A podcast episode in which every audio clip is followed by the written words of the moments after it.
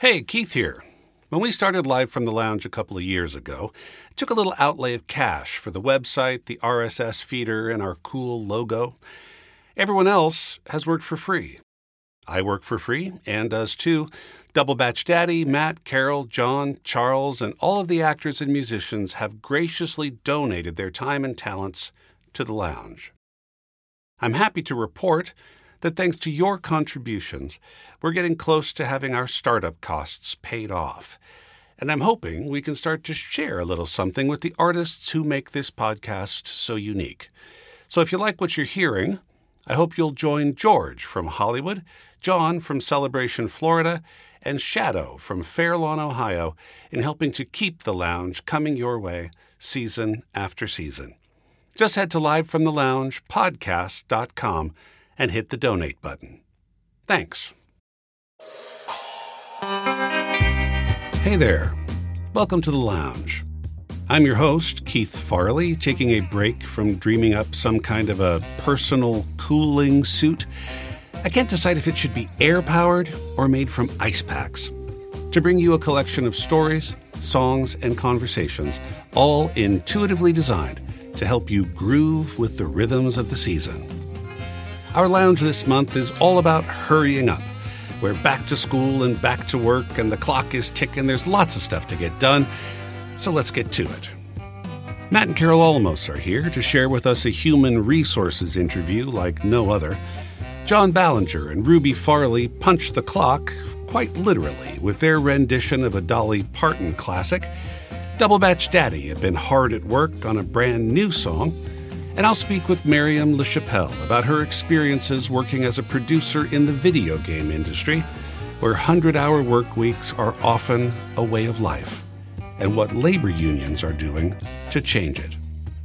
And later on, we'll talk about the challenges we face returning from a laid back vacation to the hectic pace of work and how we might navigate that transition with a little bit of lounge energy. So, here we are. Summer may be winding down, but it sure doesn't feel that way here in Los Angeles. Sunrise came at 6:34 this morning and it sets at 7:03 tonight. And speaking of the sun, is it hot enough for you? We're coming out of weeks and weeks of triple digit temps, and it's going to be a little while before sweater weather takes hold in Southern California. We put the Labor Day holiday behind us, but I think it's worth taking a minute to reflect on the summer of 1894 when Labor Day came to be. It all starts with the Pullman Company in Chicago. George Pullman created a luxurious sleeping car that could be attached to trains that were just starting to traverse the country in the late 19th century. They were a huge hit with wealthy riders, providing all the comforts of home for those who could afford it. Early in his career, Pullman was celebrated as a great friend to workers. He built a beautiful town around his factory and he named it after himself. Workers had brand new houses, parks, and shopping centers, all provided by George Pullman himself. At a price, of course.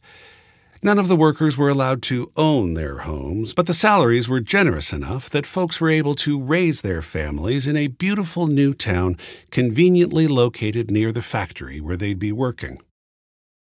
In 1893, a depression hit, and the Pullman Company started to lose money so workers' wages were cut. But the prices in the Pullman owned stores were not. Neither were the rents in Pullman owned houses. Suddenly, the workers were spending more and earning less so that George Pullman could continue to run a profitable business. The Pullman workers organized a committee to address the disparity, and Pullman fired everyone who joined it. This led to a strike of workers at the Pullman plant in May of 1894. Many of the workers in Pullman were represented by the American Railway Union, and once the ARU got word of the strike, they decided to support the effort by refusing to hitch Pullman cars to trains across the country. On June 27, 1894, 5,000 rail workers walked off the job. And by June 30th, just three days later, 125,000 workers had joined the cause and brought rail service across America to a virtual standstill. Eugene Debs led the workers, and despite his repeated attempts to quell violence, a locomotive attached to a U.S. mail car was derailed by angry workers, and this attracted the attention of the federal government. President Grover Cleveland invoked the Sherman Antitrust Act, which allowed him to send American troops out to put down the strike and get the trains moving again. Debs was forbidden by the act to communicate with the striking laborers and thus was unable to encourage them to stand strong without resorting to violence. The sight of federal troops approaching, combined with a lack of communication from their leadership, caused the strikers to panic, which led to a massive response from the 6,000 federal troops, 3,100 police, and 5,000 deputy marshals in Pullman, Illinois. Dozens of workers lost their lives, the strike was put down, and the Pullman factory reopened. The creation of a national holiday honoring laborers had been in the works for years. But the first National Labor Day in the United States took place that September, just two months after the Pullman boycott and riots. And the two events have been connected ever since. Fact is, there's always going to be a tension between our work life and our life life. In my work in the labor movement, I've been an actor's representative in the theater and in video games. I've discovered that the sweet spot is when highly qualified workers are paid fairly for their services. The operative words there are highly qualified and paid fairly. The balance gets thrown when the workers are less than qualified or when the pay doesn't match the workers' qualifications. But that's why we have human resources departments, isn't it?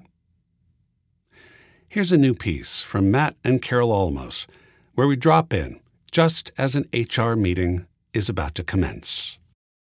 Okay, come right in, take a seat. All right, well, here we are. It's so great to meet you. I've, uh, so obviously, I received your email, and it's clear you're having some issues right now with your job and your workload. Uh, First, let me just say I really appreciate you reaching out to us here in HR. We're here to be a resource for you. So, Stacy, whenever you're ready, just take it away. My name is Stephanie. Stephanie, Stephanie, Stephanie. Yes, yes, yes. Sorry about that. Uh, let's uh whenever you're ready. My name is Stephanie. I've worked in accounts payable for 11 years. Recently, I've started to feel very tired when I'm performing work related tasks, and that fatigue is spilling over into my personal life. Another way to describe it would be that I'm feeling symptoms of burnout. Got it. And I see from my email that you've talked to your manager about this. That's correct. And what did he tell you? He closed his mouth tightly and nodded his head as he closed his eyes. Then he opened his eyes and said that he understood that it was a difficult time. He agreed that I had a difficult job and said he was grateful for the effort I was putting in. Got it. And how did that make you feel? I'm not sure I understand your question. Um, did you have any feelings or emotions when he. Now I understand. Okay. I didn't feel anything. Got it, got it. Okay. Um, why don't you tell me what it is that's burning you out? I think what is burning me out is that my workload has increased. I have been given more tasks, but not more time or support to accomplish them. So I work late or I work on the weekends in order to keep up with everything. I end up donating extra time to the company. At the same time, I don't have time to accomplish basic household tasks, such as cooking or cleaning. Most nights I eat takeout food, which winds up being unhealthy and fattening, not to mention expensive. My pay has not kept pace with this extra cost, nor has it kept pace with the rising cost of living. I am too tired to talk to anybody after 5 p.m. I also have less time and energy to engage in acts of service for my community. I'd like to be more involved, because I'm worried about the state of the world and the state of the country. I'm exhausted by the powerful right wing forces that are fighting to nullify my vote. I'm exhausted by the continuing racial and social inequities. I'm exhausted by the never ending flood of lies and bullshit. I'm exhausted and frightened by the anger and and hostility all around me and in myself. For instance, I have very dark thoughts about the people treating the freeway like it's the Indy 500, needlessly endangering my life. I'm not proud of that. I worry sometimes, when I'm out in public, that a mass shooting is going to happen. I don't mean to be a drama queen about it. I'm also deeply concerned that the world is not doing enough to reduce greenhouse gas emissions. I am more and more physically uncomfortable in my own climate. Today, it is 112 degrees outside. I'm angry that the government is restricting the choices that we women make about our own bodies. I'm worn down by two and a half years of COVID 19. I am realizing that the old world will never come back. And I have mixed feelings about that. All of these things are burning me out, and I'm frustrated that I don't seem to have time or energy to do anything about it. Got it, got it. So it sounds to me like you're having trouble maintaining a proper work life balance. Am I right? Yes. Okay, right. You see, that's important. It's important to set those boundaries and make room for that. Like, you know, go to yoga class or walk your dog or uh, bathe yourself. You got to make that stuff happen. Got it. I mean, you also have to get your job done, get your work done, but also have time to uh, sleep and go to the bathroom. Yes. Uh, listen, you'll also be happy to hear that our company is instigating a new policy. It's called Zero Meeting Fridays. So on these Fridays, there are no meetings allowed so that you can take that time to take care of you. Will this be every Friday? no, no, no. No, no, no, no, no, no, no, no. It'll be every 40th Friday. Will it be like a three day weekend? No, it's just less meetings. No meetings. You can really just enjoy your day working, but meeting free. I see. For instance, you could put a load of laundry in on the way to the bathroom or take yourself out for an hour long lunch. So, yeah, work life balance, uh, yep, I think that's the way to go. Yeah. Anything else I can help you with? I don't think so. I will do my best to attain a healthy work life balance. Perhaps I could find a wizard or a magic fairy who could help me to make that happen. There you go. Always good to seek out help. Speaking of that, don't forget our employee assistance program will provide you with six free counseling sessions every year. That comes out to one every. Every 60 days. Yes, you got it. Remember, I'm in accounting. Oh, yes, you made a joke. Ha ha ha. There you go. Your attitude is shifting already. Let, let, let, let me walk you out. Stephanie, let me just leave you with one final piece of advice. Yes. Don't let things get to you so much. Okay. Just because your job is tough doesn't mean you have to let it get you down. I will trip out on that, thanks. I'm going to go look for that wizard now. Another joke. Good for you. Ha ha ha ha ha ha ha. He he he he Stephanie? he he he he. Ho ho ho Stephanie, ho are ho you ho okay? ho ho. Ha ha ha ha Stephanie? ha ha. He he Stephanie, he are he you he okay? he he he. Ho ho ho ho ho ho ho Well, uh, okay. Have a have a good day, I guess. Well, she seems happy.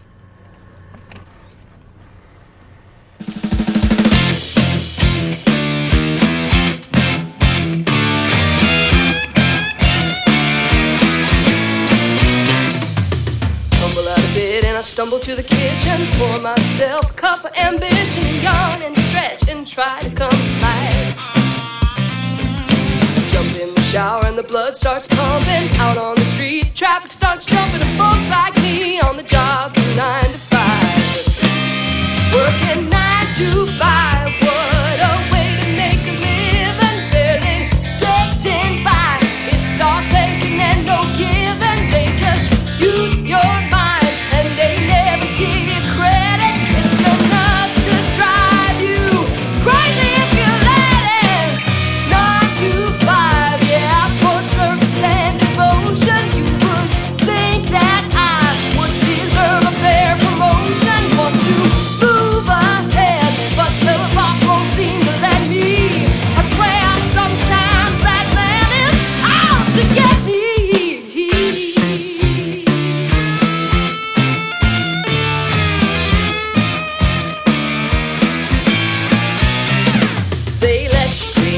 Watch them shatter, just to step on the boss man's ladder. But you got dreams he'll never take away.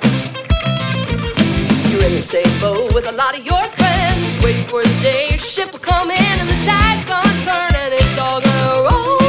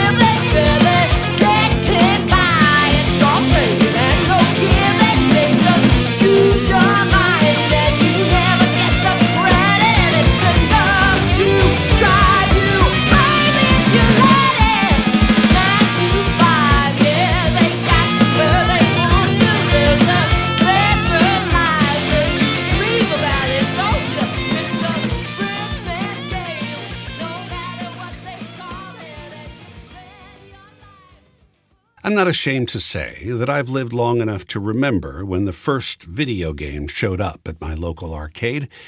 It was a little stripped down tennis game called Pong. Wasn't too long before Pac Man showed up alongside it, and then Galaga, Centipede, Pole Position, Donkey Kong, and all the others came along and pushed my beloved pinball machines off to the sides. My best friend Jay got an Atari 2600 for Christmas one year. A few years later, I bought myself a ColecoVision, mostly so I could master Defender. The Sega Genesis blew my mind, and the first time I played Tomb Raider, I couldn't believe how far we'd come from Pong. I like video games, and I'm lucky that I get to make a living acting in and directing them. I show up, do my thing, and bounce with a decent paycheck for my services. But I always notice the folks on the team who leave the recording session and go not home to their families, but back to the office for another six or 10 or 12 hours of work. Myriame LaChapelle was one of those people, and she was kind enough to stop by the lounge and tell me her story. Tell me your name and spell it for me so I make sure Perfect. I get it right. Yes. So I'm Myriame, M Y R E A M E. As a K E Y T H E, Keith, I can tell you, like, Yeah. I get it. Well, I'm glad you're here. we you. are actually live from the lounge, and I Mm. am so grateful that you were able to come and, and, and sit here with me today to talk about something that's really close to my heart, um, which is uh, labor, particularly in the video game industry. How did you start in games? What led you to desiring to be in video games? So my path into game industry was a total accident. Um, I was in school uh, studying photography, um, and that's when I moved to Montreal. And my partner at the time uh, decided that they wanted to make games. And I was like, all right. So we started doing like research, and we found this. Uh, group of people that was called uh, Montreal Game Society that was meeting every month at a bar in Montreal. And that's when I started to meet people in the game industry. I was like, wow, people really can work in games and make games. That's something that someone can do. Slowly but surely, my connection in the game industry was wider. So it was volunteer Right. work at first. Yeah, volunteer work. What at was your first? What was your first paid job My first industry? paid job uh, was uh, in 2016 at a small indie studio that doesn't exist anymore in Montreal, um, and I came in on board uh, as a um, project manager, doing scheduling, and uh, that led me to uh, being a producer. So when you started out, Mm-hmm. what was your schedule like? 40 hours a week, uh, five days a week. Um, but as a, because it was my first actual gig with like being paid, and as a queer woman, uh, I had the, I felt like I had a lot to prove. And that led to me wanted to prove myself and doing overtime and then not stopping doing overtime. Right. And um, So you started as a as a full time employee. The understanding was paid by the hour, forty hours a week. Mm-hmm. Um, when did you ever bump to being a salaried employee? uh, after the like three months, uh, like um, proving that you can stay in the company or whatever, I started having benefits and I was uh, salaried. Salaried. Yeah, And yeah. at that point, things change. yes, As a salaried employee, I'm not paid by the hours. overtime goes away. And in the video game industry, um, there's a period in the development of a game called crunch. Can you tell us a little bit about just what crunch is and what it means? So crunch is uh, when a game worker is expected to work often unpaid overtime. Often it's like, yeah, doing like 80 to 100 hours a week, working weekends, nights. And uh, What was your schedule like during crunch? it was like the first few weeks, I was just like, oh, I'm just gonna work a little bit more at night. And like everyone's leaving the studio, I'm the one last there. I have to get a trailer ready or something. And then it's 7 p.m. and then I keep going a little bit more and then it's 9 and then it's midnight and 2 a.m. like, oh, I should maybe go home. Um, but I'm still expected to go back to work at 9 the next morning, right? Um, and it just creeps on you. Like, I think I didn't really realize how much hours I was putting in until I came back home after those like three game convention and my body was just completely exhausted. You're not I'm not paying, receiving yeah. any extra benefit for No. that. It's the same if you work 10 hours a week, if you work 100 hours a week. Yeah, You get a salary. yeah. And what were the health consequences for you of doing that for such an extended period of time? I burned out completely. Um, my doctor and my therapist put me out of work for two months, and you never recover from that. Like, s- even though I've burned out in 2019, even to this day, like, I can feel that I'm more tired easily. I can't focus on work for extended period of time. Um, yeah, I developed like work anxiety. Since I've burned out, I just question myself a lot more. Like, am I doing enough? And I'm putting enough work? And am am, am I gonna get fired um, if I'm not putting like what is expected from me? And what is expected often from management in those companies just you need to go over. You always have to go over to prove yourself. Um, and it's very unhealthy. And it's not sustainable either for like also for companies because like if people work overtime, they make more mistake because they don't have that focus and then there's bugs going into the game and the quality of the game diminish because people are just overworking themselves. Um, and, And that leads to an inability to work well. yeah, yeah. You're just expected to work more, but, but quantity qu- the- does not yeah, equal quality. Quality, no. So, what is, when did you discover that working in the game industry could facilitate a healthy work life balance? I think it was around uh, 2018 when uh, the talk about unionization started at the GDC. It was like um, this um, group called Game Workers Unite that started to be like, hey, working in the game industry is really hard on labor and on workers. Like, everyone, a vast majority of people are getting exploited, and it's just normal. We need to fight back. And that's when I had my first encounter with like unions and I started educating myself and learning that, yeah, in films, if you work overtime, that overtime is paid. I get a pizza dinner and that's expected to be like, good job, you're working a night shift now. Yeah, it's the pizza Have paycheck. pizza. Yeah. Like, Here's your okay, pizza but that's- paycheck. That's, not going to pay my rent, right? In the film industry, Mm-hmm. uh, and this was part of my involvement Yeah. with this, was being able to say, hey, listen, we can't represent game workers as much as we'd like to, but there was a burgeoning new technology in entertainment that was born about 100 years ago um, called film, where people were being exploited in very similar ways. Yeah. Uh, and what it takes was people to stand up, Come together. come together, and ask for what they want and demand what they want. And we were eager to have that happen in the game industry. Yeah. Um, that as actors and performers, we have certain protections. Yeah.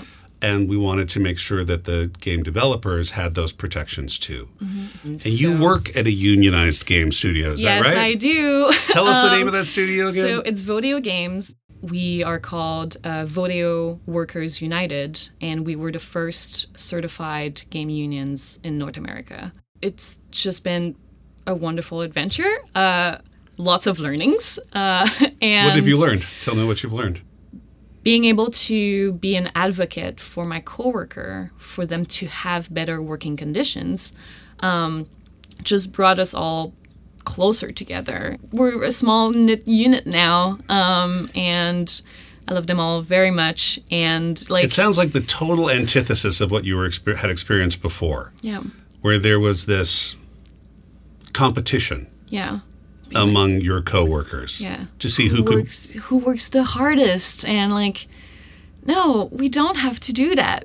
at Vodeo, we have four day work week, which is beautiful. And as a producer, like there's a lot of people out there that's like, how can you make something possible with one less day? It's possible. You just need to have a better structure and deliverables that are more realistic. You can do it. We launched a game at four day work week, being totally remote um, last year, so it's possible. But one of the thing for uh, diminish crunch is also something that like other studio could do or like other uh, union could do uh, to put in their uh, contract would be to ask for overtime paid if big companies or any companies has to pay for overtime they will think twice before asking their workers to work overtime. It incentivizes the producer to Yeah. reduce overtime yeah as and, opposed and to management to look twice of being like oh if there's a hundred people working 20 more hours a week 1.5 times their salary budget will just go through the roof. We can't have that to wrap it all up in a Mm-hmm. tiny little bow. yes Can you compare and contrast what your work life balance was like 10 years ago with what it is today? 10 years ago i was a very passionate young new game dev that wanted to prove herself um, and by doing so i crunched a lot i've burned out and from that i realized that if i want to keep going and help people in the game industry at the same time i need to take breaks and i need to be better at taking care of myself if i want to take care of other people. For the last few years working at vodeo um, having four day work week is just life changing. Like it's so much better for mental health in general. We are bleeding talent in the game industry. Like the amount of people that reach the 10 year of working in games is extremely rare. I'm a huge advocate for, yeah, work life balance and just unions in games. And if folks are interested in joining up, in working together mm-hmm. to make a work life balance in the game industry a reality, who can they get in touch with? I would highly suggest to reach out to Code CWA, uh, Communication Workers of America, um, because they have been extremely good to advocate for tech and game workers. They are extremely present and they're very good and proactive to like teach you how to do things right and give you advice and training like on their website uh, there's a lot of article podcast um, they do often like uh, online training like one-on-one organizing during the weekends or uh, weekdays. They're very good people um, and they will shape the game industry in the next few years to just be better for everyone um, highly suggest to reach out to them they're lovely folks yeah. Anything else we missed? Anything else you want to? Um, if you are a player and like and you play games and you see article about crunch or something, share it, talk about it. It's important to have this awareness around around crunch culture.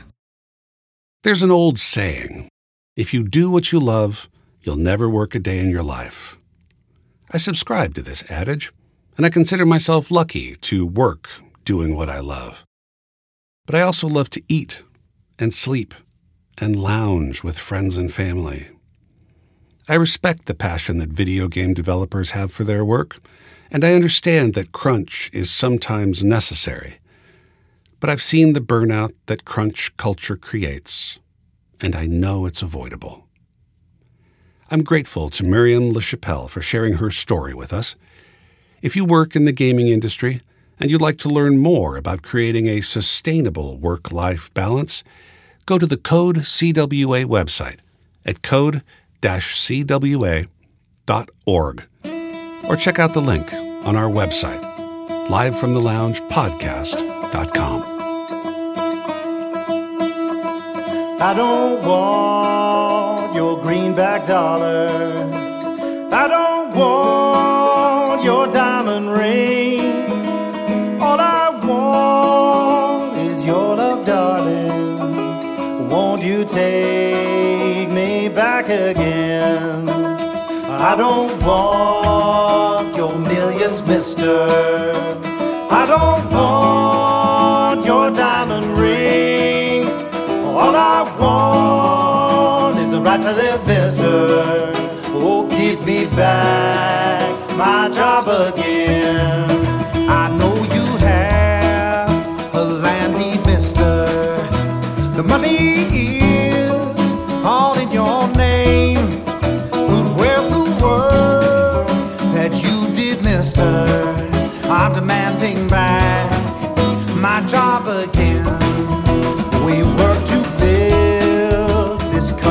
Mister. While you life of ease, you stolen all that we built, mister.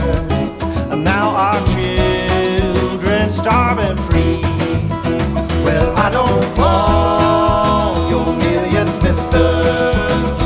I don't want your diamond ring.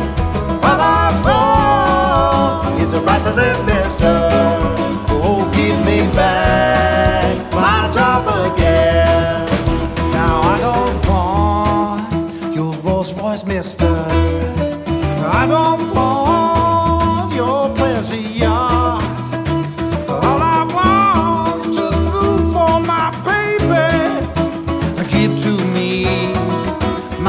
Old job back.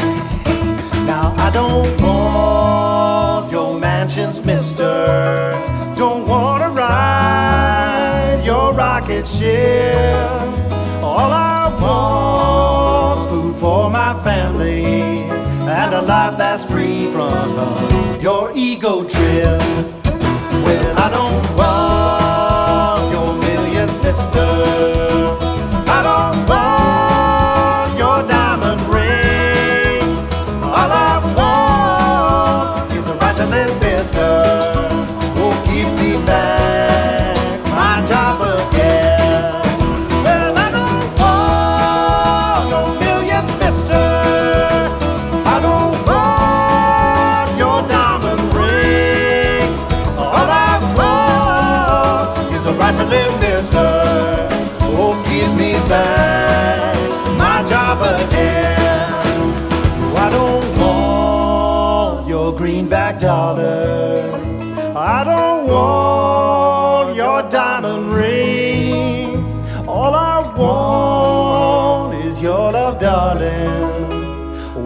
Take me back again?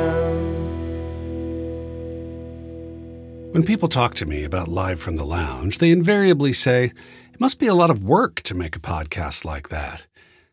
It is, of course, but the work is spread out across many collaborators. Matt and Carol write and cast their radio shows. Double Batch Daddy likes the discipline of creating a song a month, and I enjoy writing and talking about the world as it actually is. But there's almost always that moment, about a week out from our delivery date, where I suddenly realize how much work I have to do and how little time is left. I try to get a recording of this piece to our soundman Charles a week or so before we drop, so he'll have some time to sit with it before he starts layering in the sounds of birds, sirens, and motorboats. Or maybe just the sonic representation of infinite space and time. Thanks, buddy. The rest of the show feels a little more like work work. It takes three or four hours to record our radio shows, and another three to eight to edit them and layer in the sound effects and music, and I do all of that myself. The interviews take 30 to 60 minutes to record and another couple hours to edit, and then there's the writing and recording of the opening and closing remarks and all the connective tissue that keep the lounge flowing. It's a lot of work, sure, but I'm reminded of Steve Martin's quote to someone who once asked him how he finds the time to act, play the banjo, write movies, and collect fine art. His response The first thing you need to remember is, I don't have a job. Now, I'm no Steve Martin, but it has been 25 years since I had a proper day job. This affords me the time to spend on this labor of love.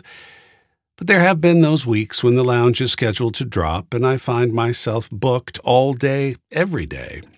In those cases, I tack on a few hours of podcast work in the evenings. And there have been a number of Saturdays where I'm up at dawn to start writing and recording and compiling and editing. On those crunch days, I'll keep at it until well after midnight when I finally upload the lounge to the RSS feeder and schedule it to drop the following morning at 8.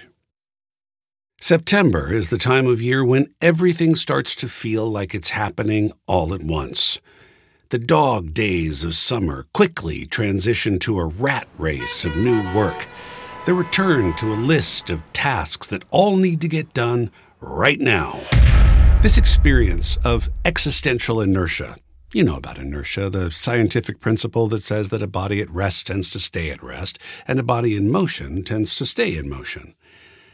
I think we feel that acutely as we move from a state of summer vacation to a state of back at work. And then there's the hectic busyness of that first week of school. Remember that? Where you go from sleeping late to getting up early, from hanging with good friends to dealing with people you can't stand, from days filled with whatever to having every minute accounted for.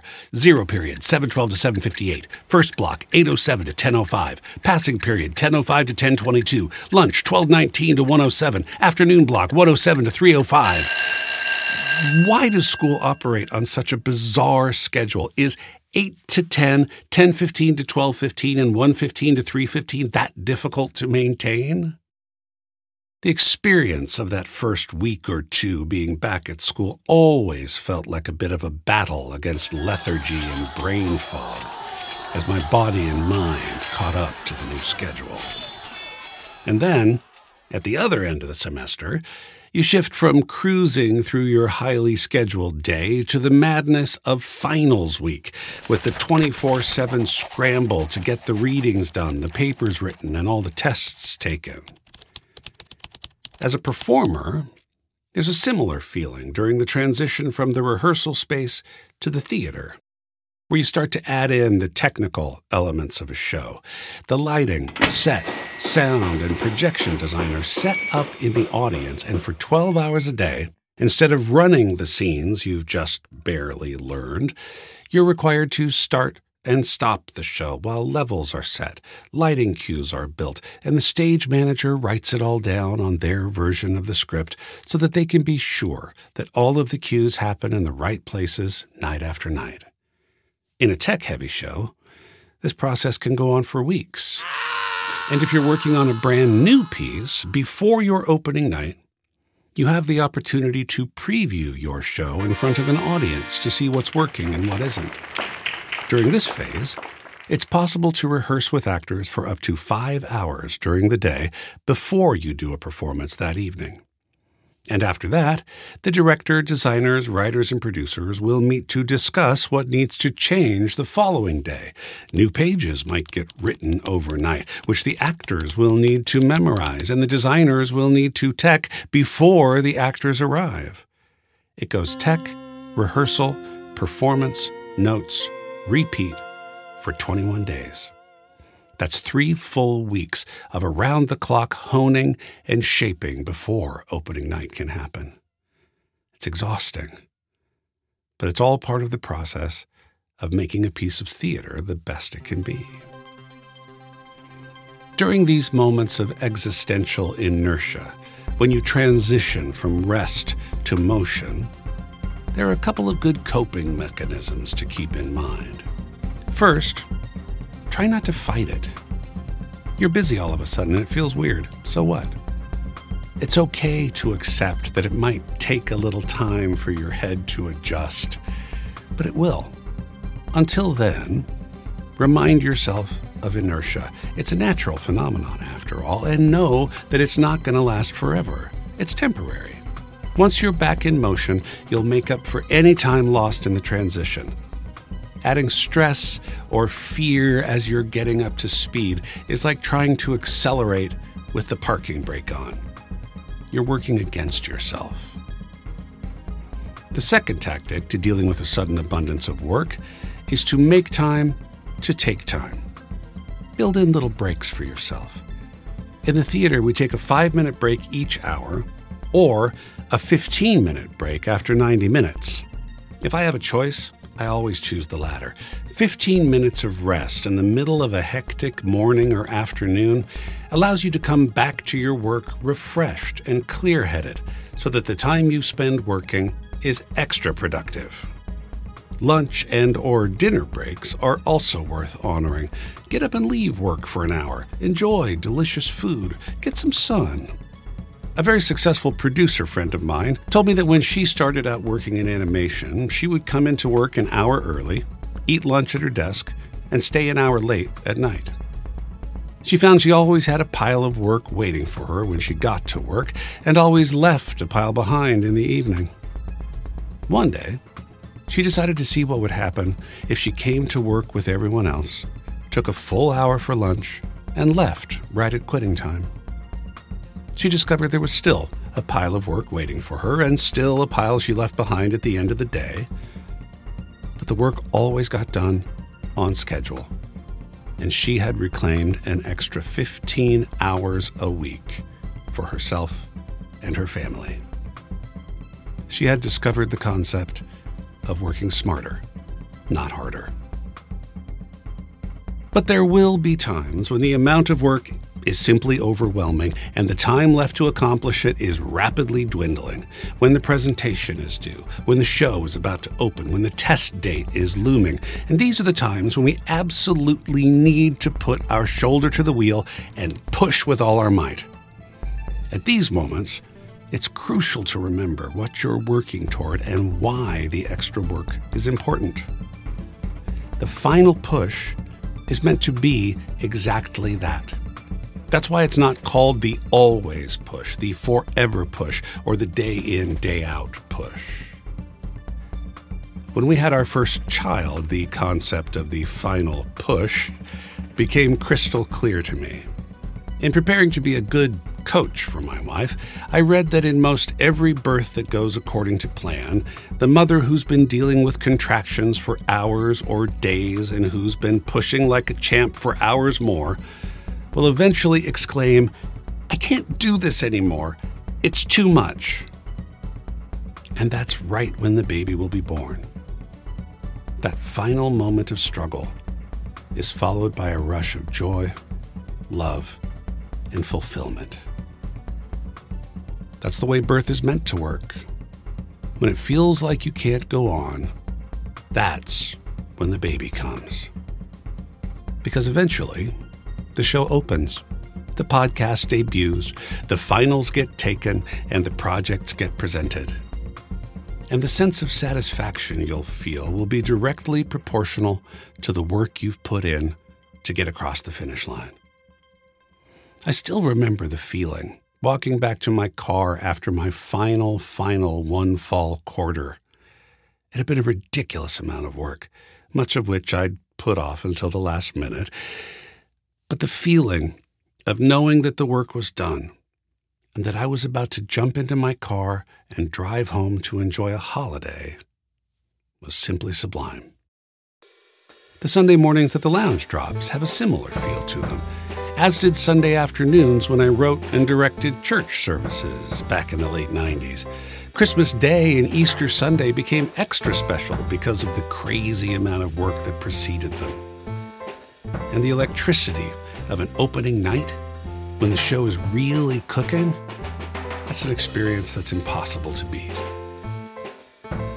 It's imperative to remember that during the Septembers of our lives, when the crops are ready for the harvest and it feels like there just isn't enough time to reap all that we've sown, that the starting and the finishing will be the trickiest times, and that these times are meant to be temporary and never forget that in the natural passage of time, there is an ample reward waiting on the other side of this period of hard work.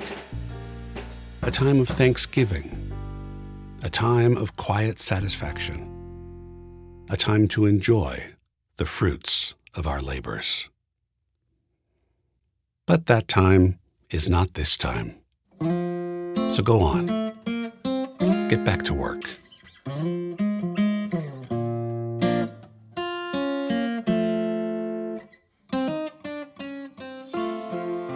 Sing you a song.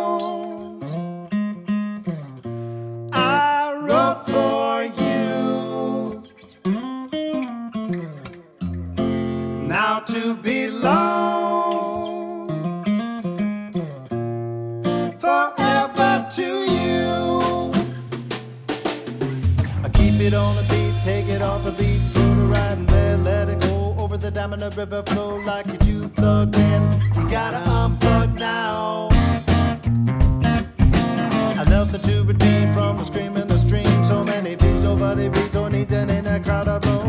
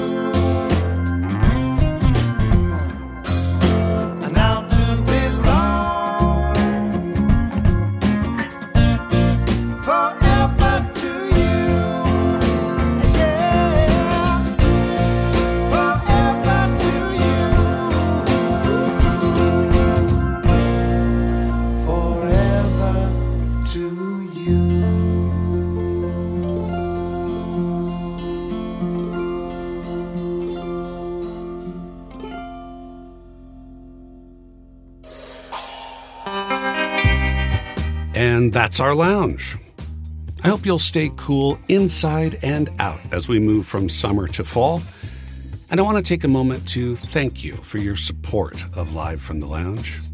Thanks to your contributions, we're actually getting close to breaking even.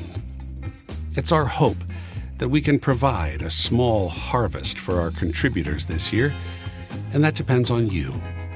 If you like what you hear, if you've gotten something out of learning to groove with the rhythms of the seasons, if you just like the music and the radio shows, I want to invite you to make a contribution to the cause. Head to livefromtheloungepodcast.com and hit the donate button. There's no contribution too small and none too large either.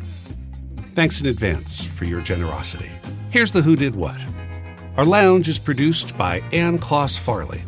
John Ballinger wrote the lounge theme and arranged and performed 9 to 5 with Ruby Farley on vocals. Double Batch Daddy arranged and performed I Don't Want Your Millions, Mister, and Sing You Song. Matt and Carol Almost wrote our radio show, and you heard Matt as the HR representative. Special credit goes out to Stephanie, who played herself. I'm grateful to Myriame LaChapelle for sharing her story with us. To find out more about the union movement in video game development, go to code-cwa.org. And I'm your host, Keith Farley. We'll be back in a month or so with another collection of stories, songs, and conversations, all intuitively designed to help you to learn, to love, to lounge.